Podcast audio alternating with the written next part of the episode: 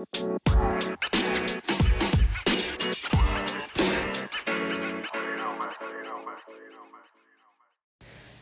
y'all, and welcome to another episode of Lifestyle of a Gay Black Boy.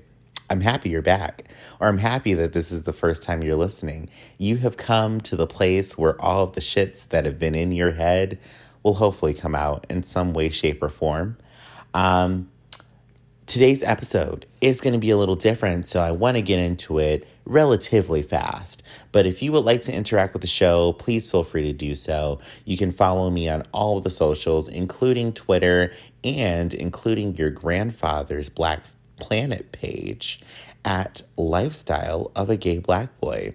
That's Lifestyle of a Gay Black Boy, or you can look for me as Lifestyle GBB. You'll find me on all of the socials, including Black Gay Chat, or for the girls who don't know it that way, BGC. I'll also be on the MySpace, the Picasas. Um, I'm going to start a Pinterest page now that I know what Pinterest is all about, too. So feel free to follow me. You can also reach out to me by email, and that's lifestylegbb at gmail.com. Feel free to send me your rants, your reviews, your questions. Maybe you just want to curse me the fuck out. And you know what? I am feeling so generous today because I have just paused a game of Mario and I have five lives in Mario. So that means you can use five curse words in a email that's directed towards me. After the fifth one, I'm going to stop reading. Until then, we're good. And imagine to only be able to use five curse words to curse somebody out, that means those curse words have meaning behind them. You are using them for a reason. So, you know, have at it. But once you reach your five, just know that I'm going to stop reading. So I suggest that you end your message with, like, fuck you, bitch because bitch is a great ending point for a sentence. Because if you stop your sentence at fuck, I'm going to be like, well, there's got to be more after this, but I'm just not going to read it. Um, aside from that, I just want to thank y'all for listening. If you're listening and on your favorite podcast app, rate me, give me a comment, share it with your friends, family, your upstairs neighbor who decides to do fucking calisthenics and sit and be fit in their living room at six in the morning and have to fucking hear it. I swear she's up there doing fucking Donna Summers leg exercise or whatever the fuck they had. I don't even think it was Donna Summers. It was somebody. Old workout videos, they're a thing. YouTube, Google them. They're all over the place. I have completely lost track, so let's get back on it. Today's episode. Um, today's episode, I want to talk about something that is serious because it can just come out of nowhere. And especially this time of year, I guess you could say. Um, and that's depression. Um, depression and depressive episodes, they can come out of the blue, especially if you're someone who deals with depression or has dealt with depression in the past, or you're currently still addressing depression. It's something that you don't really have the most control over because these feelings and emotions sometimes just work on their own time constraints, or they just decide to say, Hey, girl, I know you had a party scheduled today, but I'm here to be your Debbie Downer. Um, and especially now, we're all locked in the house and stuff, and the world still technically isn't completely open, but it's opening slowly. And the places where it's opening up at, I just have no desire to be there because the second wave of infection is going to happen. It's just one of those things well documented throughout history that it always happens when a pandemic occurs. But I want to focus it more towards my specific scenario because maybe it can help somebody else who's out there. So, over the last week, I've had a lot of interactions with a lot of people friends, family, just, you know, talking to people. Mother's Day was yesterday. Um, and just all those things where for myself, it can be a very overwhelming experience for me to see so many people and to interact with so many people in such a way.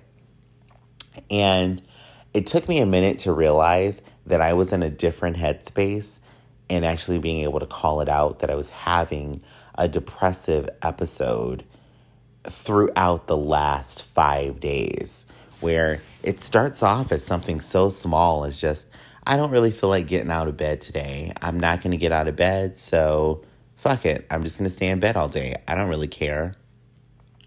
And it goes from that or me saying that I'm spoiling myself by spending 27 hours of a 24 hour day in my bed.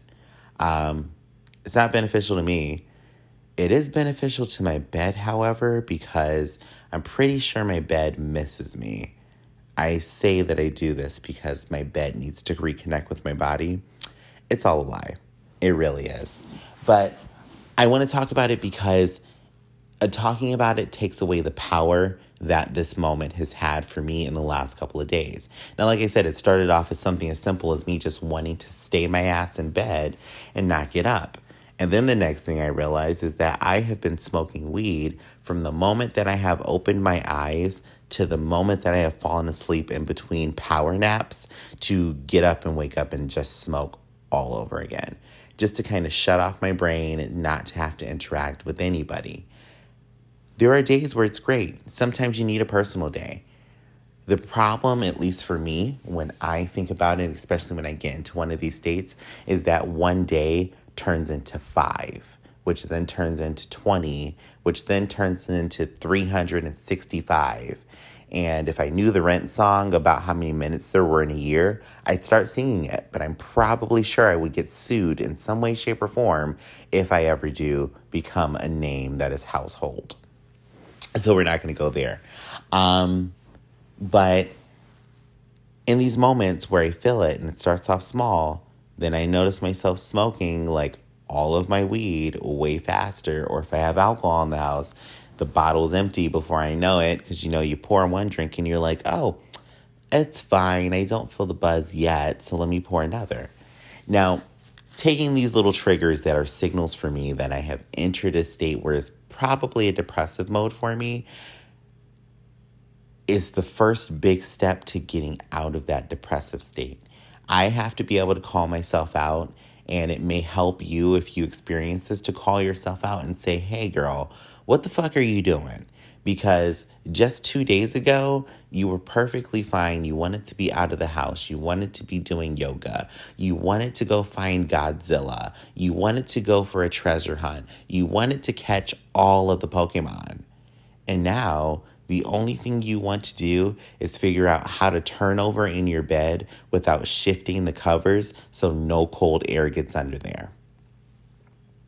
I went from one spectrum for me to the complete opposite spectrum. And when I get to these points and I call it out, then the next step is figuring out what I'm going to do because I can either sit here and wallow in this feeling for myself or I can try to do something to change it. Now, depression affects everybody differently. Um, let's talk about the facts of what depression is, just so we can talk about how to get away from it. So, depression itself, it is a chemical imbalance for some people. Um, and it is a very common, probably one of the most common mental health issues that affects Americans, millennials, the world, people all over the world because it can just sneak up on you. It can be a feeling of sadness. Maybe you're feeling down. You've lost a lot of interest, or the pleasure of daily activities are just like overwhelming, substantially overwhelming, where you just don't want to be around it. You know, Mother's Day did just pass, and I'm not a mother. Um, but you know, for people who maybe may not be mothers, maybe people who are women, identify as women, were born as a woman, um, or biologically a woman, maybe that could be something that can affect you in one way.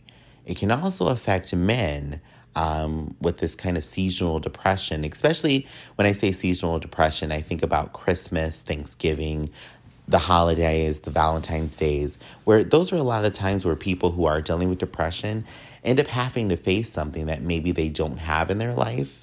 And maybe that could be a source or a trigger of the depressive moment or depressive episode. And I was thinking about Mother's Day just passing. I'm not a mother. Um, I am biologically male.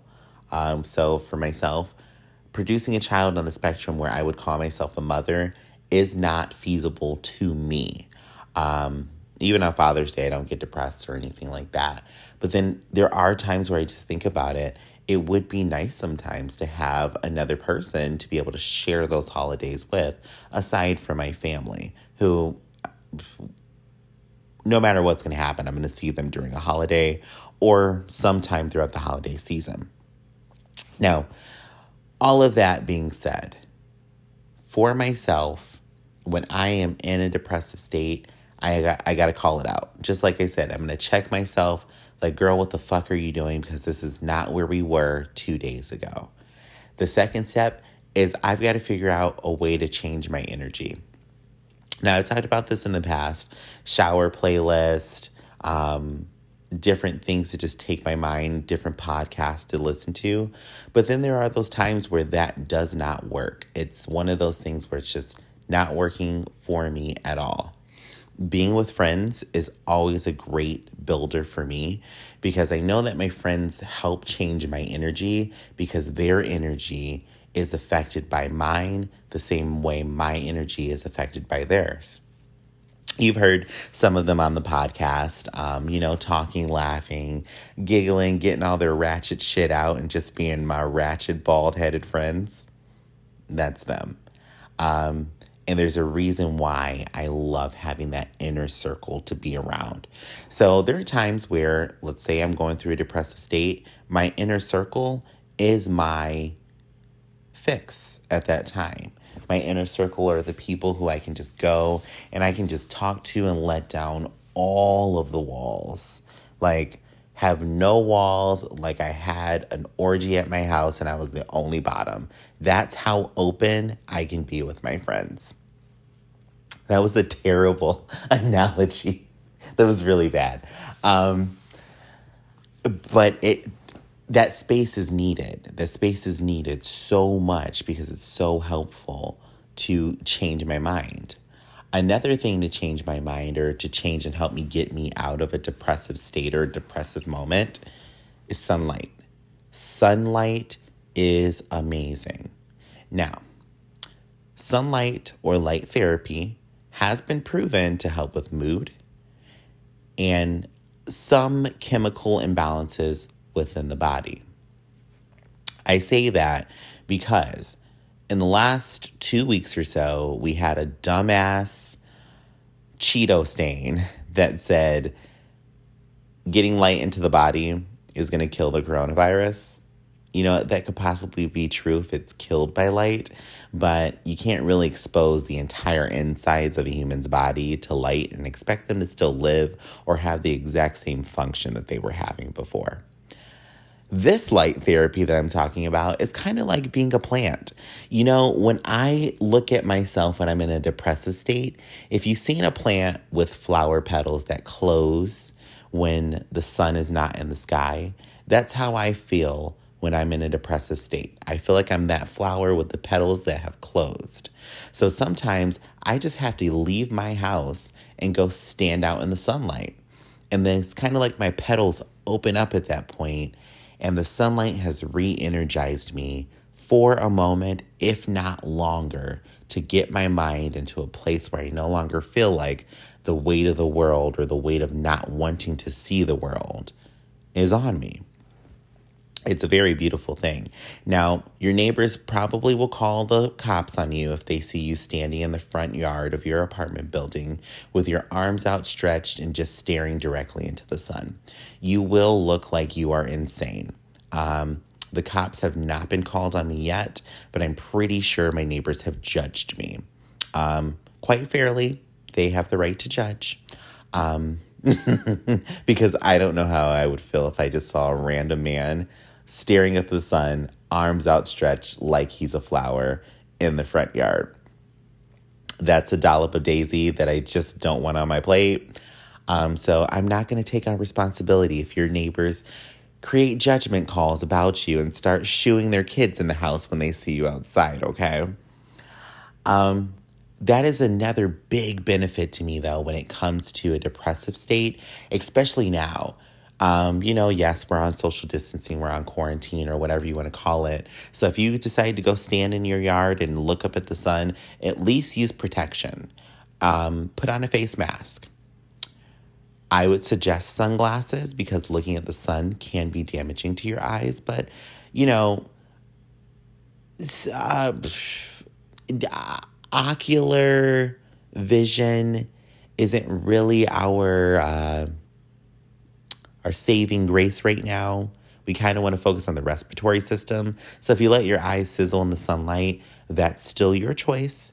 And just because you listen to this, um, the disclaimer that I'm going to give now.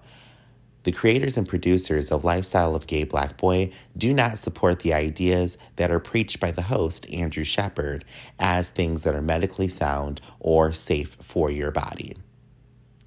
Because you've listened to that statement, I am no longer liable if you go blind for looking at the sun. but if you do, maybe your depression will be gone. Maybe you won't be able to see the things that were depressing you. no, I don't want to make light of blindness. It's uh it's an epidemic. Sun blindness is crazy because when people tell you not to look up the sun, it makes you want to look at the sun even more. Let's just be honest. It's up there. You want to look at it. It's illuminating cosmos. So why can't I stare into it? Enough about that though. Um, the third thing that really helps me when it comes to a moment where I'm in a depressive state, I've got to do some kind of exercise, some kind of movement, and it has to be outside of my apartment or outside of the four walls that I'm used to. So it may seem weird, somewhat counterproductive, um, when you don't want to be surrounded by people, but you go and surround yourself by people. And when I say people, I'm not saying friends, I'm saying people. People that I have no attachment to in any way, shape, or form. I remember one time I was feeling this kind of depressed mood, and I went to a cycling class random cycling class at a random gym on a random street. I did know where I was, so I wasn't going to be randomly abducted, but most of the actions were random. Um, and I remember going to the cycling class, didn't know anybody there, had a pair of headphones on, the cycling instructor is up in the front. And I remember I just went and I cycled and just got into the class. Still didn't talk to anybody, had one headphone in with music, listening to the other through the, uh, well, my other ear was listening to the cycling instructor. And it was the biggest relief ever because at that moment in my life, I was no longer Andrew who's sitting in his apartment, very annoyed and trying to figure out how to make Kool Aid from eggs in his refrigerator. Um, it took me away from the moment where I was writing the end of the Walking Dead script because let's just be honest, this whole season is trash. You know what? They'll probably attack me for that. The whole season wasn't trash. Just a majority of the season, aside from the entry credits, is garbage. Um, but it took me out of a space where all I had was the one feeling put me into a space with a bunch of sweaty people who I don't know, who don't give a fuck that they look crazy on a cycle right now, pedaling to go nowhere. Let's be quite honest, that's what those cycling bikes are. You are pedaling and you're not making any distance, but you are putting miles on your body and mind that can really help. Um, so that was just something that was so good for me to just be around people, not talk with them, but to be in a space where I don't know them, doing an activity all together. Also, it allowed me to build story time in my head about everybody who was there. Story time, if you're not familiar with it, it's when you see a random person and you make up a whole entire story of her life. Example, just so you can get into it if you are not familiar with it, I am standing in a hallway and my next door neighbor walks down the hallway. Um, we'll say he's a white male, maybe six feet tall, brown hair, average build, probably late 20s, early 30s. story time for me is after I walk past him in the hall and I end up going in my apartment, I'm like, okay, so my neighbor, his name is going to be Brad. And Brad just left work because he just got promoted by one of the individuals who's a supervisor there who he doesn't like. He had to smile in the supervisor's face to accept the promotion, but now that he's been promoted, he's secretly thinking of ways to get his boss fired.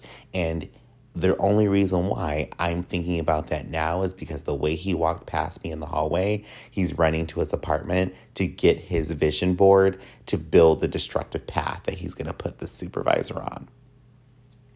I know, went completely left. I built a whole story that had nothing to do with the interaction I had with that person. And that can be such a freeing moment to just think about somebody else's life that you haven't experienced, but you've completely created. It can kind of take you out of that space that you're in in your head and say, okay, you know what? Well, Brad that I just created has had some horrible shit happen.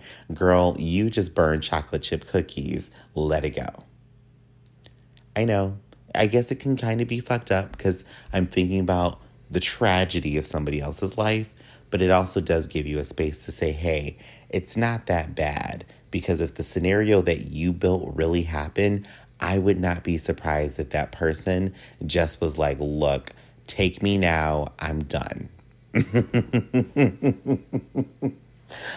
um, you know, it's just different things that I'm just thinking about that are just in my head. And there are some outside triggers that are coming that have brought me to this point.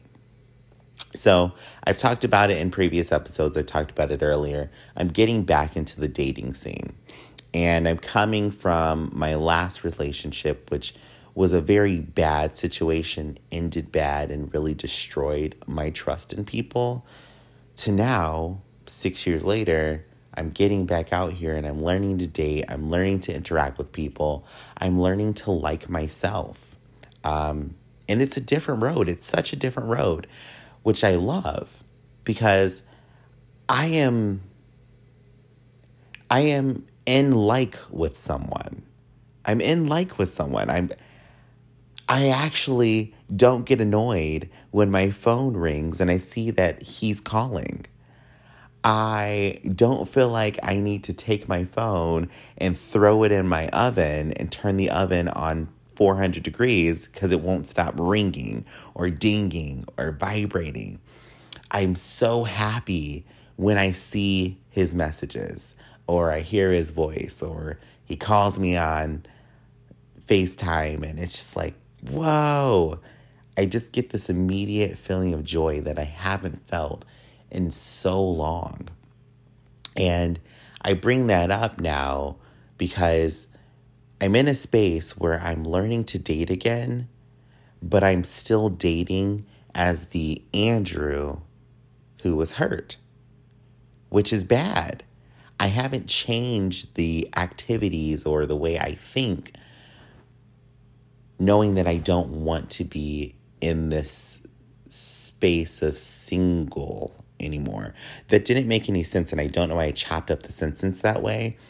It's just so weird. It's a whole new space that I'm getting into where, you know, not talking in broken English, but uh, getting to the point of understanding that if I want to date, I have to change my mindset from, oh, fuck you, you're only here for one thing, as opposed to, no, now I have to be there when it's not good, when it's not happy, when we're both feeling two different complete emotions and his may not identify with mine, mine may not identify with his, but I can't just be like, oh, well, fuck it, I'll just call somebody else because it's not how it's going to work if I want to date this person.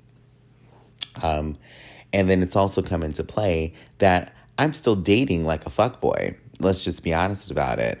Um, I've even had a few people call me out who are like, okay, you said you wanted this, but you have completely done a 180 and just stopped talking to me. You kind of just ghosted me. And it's like, fuck, I don't want to turn into the ghoster when ghosting is what got me to where I was. So it's such a weird space. And I haven't addressed that with myself until now. So y'all are hearing a personal therapy session with me on this recording. But uh, I haven't actually caught myself out on it.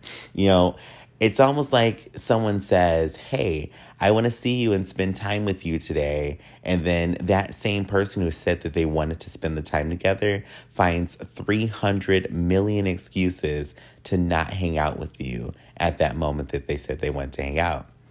Perfect example. I had an invite from someone to come and have breakfast, hang out, sit down and talk. I was interested in this person and then my interest kind of just immediately fell off. And I didn't express that. Instead of expressing that and saying how I felt, I actually just was like, you know what? I just can't make it today. And I'll text you and I text you. Then I never ended up texting the person. Then they ended up contacting me and saying, hey, you know what? You never respond to my text message, but I see you on social media all the time. Now, I'm going to give two different things here. One, I can do whatever the hell I want just to that person, seriously. If I don't want to answer a text message, but I want to post something online, I'm going to do that. That's going to be me. I'm going to call out Andrew, come on down to the carpet, because this is where the issue lies yes, you're grown. You can say whatever you want to do. You can do whatever the fuck you want to do. But if you say, I want to talk to you, but then when the person tries to talk to you, you don't talk back, that's where the issue lies, Andrew. You know what you're doing? You're the girl who goes to the counter at McDonald's and says, Hey, so can I try a slice of pizza? And they look back and they're like, We don't have pizza, but there's a pizza shop across the street. But then I turn around and look, well, no, I really want to try a McPizza. I would like a McStuffed crust. I would like a McThin and crispy. I would personally like to have a McSupreme with extra sauce, bacon, and pepperoni with black olives. And I swear to God, if you put pineapples on it, I will throw the bitch in your face. Side note pineapple on pizza is disgusting. I stand by that. And if anybody disagrees with me, we can debate about it. The email is lifestylegbb at gmail.com. I want all of the smoke. Pineapples do not belong on pizza. But not to get off track. That is what I did, and that is what I have been doing to these individuals. And I've come up with a name for this type of fuck boy. This is the non responsive non accountable fuckboy. One, you're not responding to what you put out as far as the energy you put out. And two, you're not being accountable and not calling yourself out to say, hey, you can't tell somebody you want to do this. And then when they're ready to do it, you're like, um, I'm just not going to show up for the party. Makes no sense. How do we do it? How do we get here? And you can't be upset when you don't have that person in your life anymore when they said, Hey, I'm tired of all this fuck shit. You keep promising me pancakes and waffles, but every time I see you, all I get is a glass of water and rice and beans. Rice and beans is delicious. So good. But sometimes you want to switch it up when you were promised the pancake and or waffle.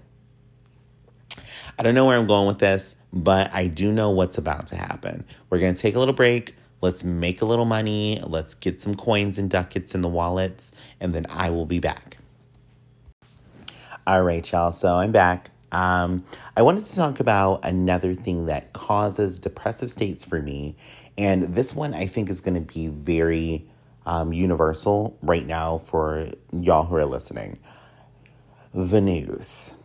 Now, I love the news. I am an avid news watcher.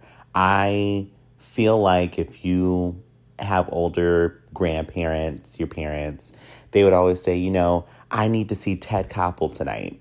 Now, Ted Koppel was a newscaster. Um, he was actually a host of one of the primetime newses that came on. And the show was not called Ted Koppel. It was like News, World News, CBS, or whatever. I am like that. That's how into the news I am. I don't say, oh, I need to watch ABC's World News. I'm like, oh, I got to watch David Muir. Let's put David Muir on the TV. I need to hear what he's saying. Because not only is David Muir a hot daddy, mm, zaddy, but he has great news hair. And great news hair is very important when you're telling the news. If you don't have news hair, I don't really want to hear from you. It just doesn't make sense. You have basic hair. We're all good. Um, I have basic hair. That's why I don't do the news. So that's not an insult to anybody. But you know, right now, if you turn on the news, 45 minutes of the broadcast is going to be about coronavirus, COVID 19. That's what we're going to hear. We're going to hear the same news, the same numbers over and over and over again and it's just not going anywhere. You might as well watch an episode of Power Rangers because the news in Power Rangers has the same formula right now. You know, this is how Power Rangers starts off. The Power Rangers are at some community center or getting juice or something from some juice bar or just leaving the gym and then as soon as they walk outside, they've got the bad guys. Now I'm old school. They had the putty to fight back in my days of Power Ranger. Now they probably have like brand new enemies to fight, like broomsticks or some shit. Um, but after they encountered the bad guys outside, then a big bad guy comes, and this is like the bad guy who was turned from a goldfish to like a robotic goldfish that shoots out hammers from its fins. Like something like that. They'd be the most random fucking monsters. That's what the news is right now. It's a random fucking monster. So they fight, they lose the first round. Then, after they lose the first round, they come back at the end of the episode, do the exact same things, and then somehow win. And, you know, of course, they combine all the Megazords together to make the big Megazord. And they have some unexplicable attack that has literally destroyed 90% of the city. I'm pretty sure the population of, I mean, when I was watching Power Rangers, it was Angel Grove City. How often that city got destroyed, I don't know why people still live there. How the hell can you afford real estate when in a part of your insurance clause is going to be that your house could be crushed by a giant robot or a monster made from an everyday object? How the fuck do they live there? That's neither here nor there. because I'm going on a tangent because this is kind of representative of America right now when I turn on the news, we get the beginning fight. It's like, okay, well, no, we actually get the beginning. Oh, we're meeting at the juice bar. Here we go. And then as soon as the news starts, coronavirus, which is the enemy attacking right away, then we go. And then from the first portion of for the first portion of coronavirus, we go into seeing the person that they call president on the television screaming and yelling at reporters or calling their questions bad or just literally saying some of the dumbest fucking shit together. Equate what the individual in the White House said about testing out injecting disinfectants into the human body to see if that would kill coronavirus. That is about as smart as a monster made from a coffee table that shoots out red hot hot sauce at the enemy and the hot sauce freezes the enemy. That's how fucking random it sounds. Um, but that's the news for you. That is where we're at. So then after that, we break into something else in the news, maybe a wildfire, maybe an alien touchdown, something happened very, very weird. And then we're back to the second battle. Now, the second battle, they're going to address coronavirus, which is the monster coming out. And then they give the highlight of the week, the very happy news, so you can end on a good note, which is how the battle ends. Even though, again, 90% of the city has been destroyed, which the city in this analogy is my mental health from watching the news, 90% of that has been destroyed. But this last shining percent is the ultimate attack that's going to destroy the enemy that has destroyed the city, but will not do a single thing to repair the city. that is the news in a Power Ranger fucking nutshell. Probably did not make sense to anybody, and if it didn't, I understand. It is perfectly fine. I'm taking the long route of saying that the news is a trigger for a depressive state, especially when we're in the time that we're in because it's going to constantly be the reminder that the world outside has not changed, the world out inside has not changed, and we still don't have a clear path or definition of where we're going to be at and what's going to happen truly in the next couple of months. I mean, it's still all up in the air. It's still all speculation. So, the news can be one of those triggers. You know what's a great counteractant to the news? It's going to sound crazy, but turning off your television. Don't watch the news. You know, it's good to stay up to date on social issues and things that are happening, but watching the news over and over again when you feel it becomes a task means that you maybe need to take a break from it. it also doesn't help that we have multiple killings and multiple arrest and arrest and harassment by the police to people of color. Even now, there is a great equalizer in our world right now called COVID 19. It's affecting rich, it's affecting poor, it's affecting fat, it's ex- affecting skinny, it's affecting men and women, non binary, binary, GNC, everybody. It's affecting everybody. Coronavirus does not discriminate. Corona is that girl in the club or that guy in the club who's had too much to drink and is ready to give hands to everybody just for saying hello. And to see what's happening in, well, let's first, let's talk about the social distancing and when small parts of the country and parks and things start to open back up, we've already seen the difference in police response and brutality when it comes to people of color, especially black people in social distancing, and then white people in social distancing.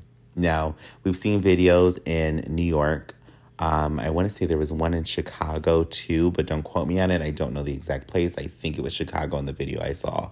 A police officers arresting, beating up, tackling, pepper spraying, threatening to arrest all these black people who are just outside Maybe they lived in a project. And if you've ever seen or lived in a project, it's a tight, confined space. And there's multiple people in these apartments, all stacked on top of each other in one building.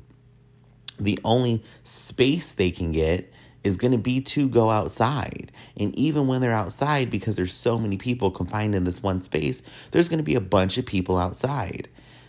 But just like we've been taught, how solitary confinement can destroy a person's mind, and also how humans need to interact with other humans and at least get outside. I mean, even in prison, you get one hour a day of recreation in the yard or something, as opposed to just being kept in the same confined space over and over again. Now, when there's these videos that have come out, we see these people, the police are attacking them, tackling them to the ground, trying to arrest them, pepper spraying, all these things that are very counterproductive to social distancing. Now, you know, if somebody's just outside enjoying their sweet little nothing by themselves, leave them alone.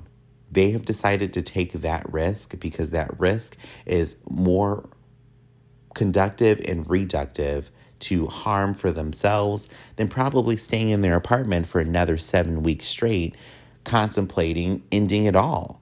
You know, people need that sunlight, they need that space. With all that being said, the same thing happened for white people. They got out of their apartments, they got out of their homes, and they went to parks. Now, when they went to parks and the police showed up, there was no tackling, there was no pepper spraying, there was no assaulting, there was no punching, there was no kicking, there was no screaming, there was none of that. You know what they did? They walked around like they were a flower girl at a wedding handing out masks to all of these people who were white. To see the complete difference in treatment for the exact same actions that are happening is ridiculous. It's terrible and it's angering and it's upsetting to see in the news. It can be one of those things that is a trigger for me specifically to know that even in this time when there is an unseen entity that is eliminating all humans well, not going to say all humans, but it has the ability to eliminate humans indiscriminately, but we still impose discrimination on people who are just doing something to get relief from this very troubling time, sickens me. I don't understand how it is possible that people can still function this way. Another thing that, of course, we've seen in the nude, a news, I'm sorry, not in the nude, is the shooting of Ahmaud Arbery. Um, which, just to address that right now, I've had some people message me and ask me about it in my inbox, how I feel about it. So I'll tell you exactly how I feel. The defense that the father and son who murdered Ahmaud is ridiculous. The first thing that they have said is that they were going after this man because he stole a gun or an item from the son's house. But the son said he did not see him. But the reason why they chased him down the street is because he looked like a burglary suspect in the area. One, there were no reports of confirmed burglaries in that area for weeks up until the time of the shooting. Two, they said they were making a citizen's arrest. A citizen's arrest can be made if a crime is clearly witnessed by the citizens at the scene. That is when a citizen's arrest can be made. They did not see the theft happen. They did not know specifically who caused the theft, so they had no grounds for this citizen's arrest. And I'm saying that in air quotes, even though you can't see them, because this was not a citizen's arrest. This was a murder that was videotaped and that happened in broad daylight. They saw a black man jogging down the street, and because they were out to kill a black man, he was their target.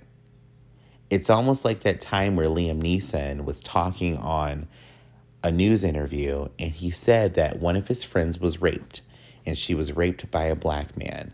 So he went outside walking around the streets hoping to run into a black man that he could assault and possibly kill to get revenge for his friend who was raped.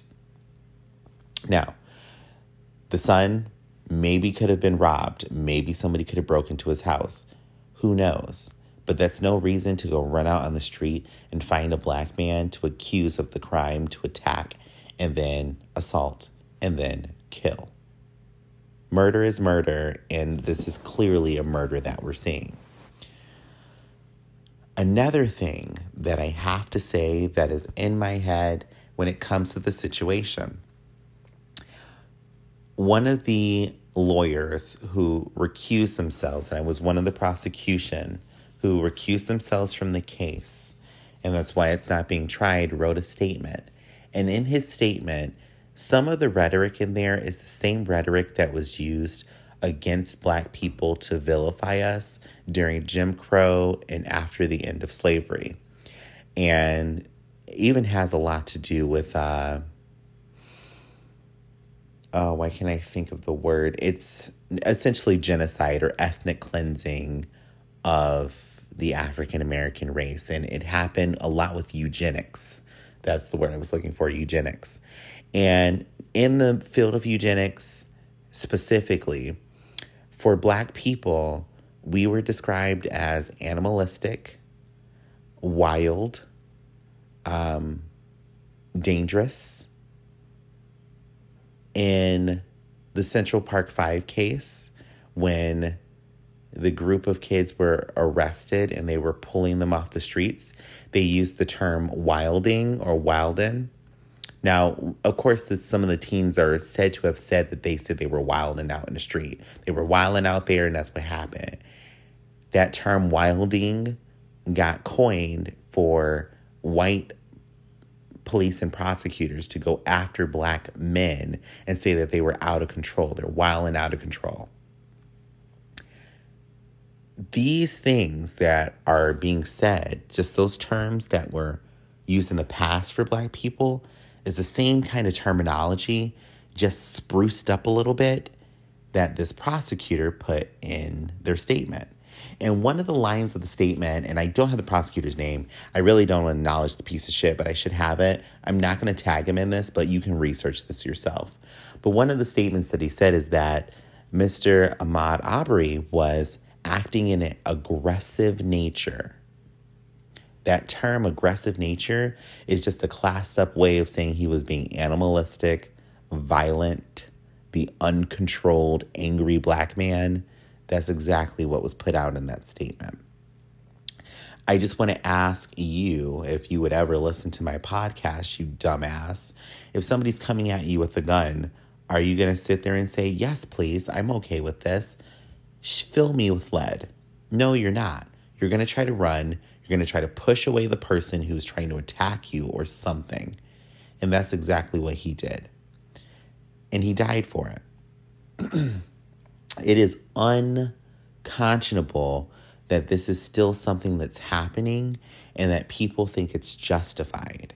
It's not justified, it's murder. I've heard people say that they were not wrong. What they did was not illegal.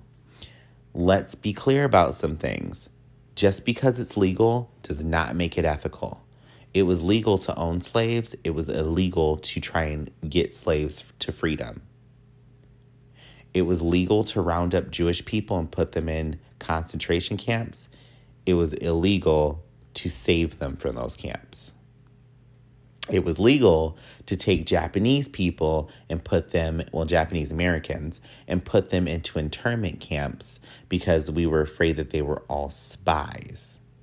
It was illegal to hide a person of Japanese or Asian descent at that time and protect them from the travesties that were happening in these internment camps. The story has not changed, the actions have not changed, just the words that are used to describe it have changed. And that is probably the most frustrating and angering thing about this whole situation is that you still see the same people making the same decisions that the same people who ride around with white mask on their face calling themselves the Klan or neo Nazis or whatever they're calling themselves now doing the same thing in the institutions that are supposed to uphold the ideas of a nation. I can't say I'm surprised though this nation was founded on slavery, and the idea of there being people who are not equal was clearly ingrained in the way that our nation was developed. That is what I have to say about both of those situations. Um, I want to thank y'all for asking me to talk about those because I hadn't really had a chance to. It's just upsetting. So I do hope that um, this father and son, this. Uh, these bi- these uh, biologically related killers, murderers. Um, I do hope that you have the worst existence of your life, and I hope that you go to prison. Who knows? This could turn out to be like uh, what's that chick's name? Amber Guyger. It could be a situation like hers, or it could be like a majority of these situations where the white people don't come and face justice and they get a let off. I mean, you know, when you're in a legal situation like this, you're going to be tried by a jury of your own peers. And just by seeing the connections that this family has with the law enforcement and court system in their town, it doesn't really seem like it's going to be in the favor of Ahmaud Arbery getting justice.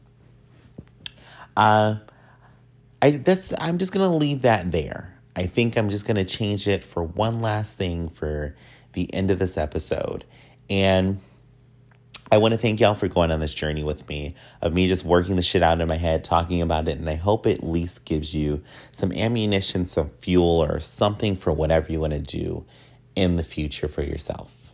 Um, depression is real, it is very real. It affects so many Americans. It affects so many of us overwhelmingly in the black population. Um, therapy is a useful tool. It's very useful even now where we're social distancing and thing. Many therapists, including the app called Talkspace, are offering remote and contactless therapy sessions. So, you know, I suggest if you're going to order some fried chicken off of Grubhub, maybe you order 30 minutes off a of Talkspace with the therapist. You know, bust it down with your chicken and maybe get out the emotional situations that are going on inside too. I mean, it's all beneficial to you to open up and talk and have somebody who's objective that you can just say everything to. It is so useful to have that because you have your friends, you have your family, you have the people that are in your life that you can talk to.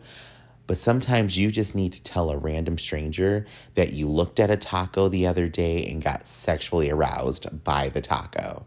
There's nothing wrong with having that conversation with your therapist because that's something you can work through. Um, I was not speaking in personal experience of uh, Andrew,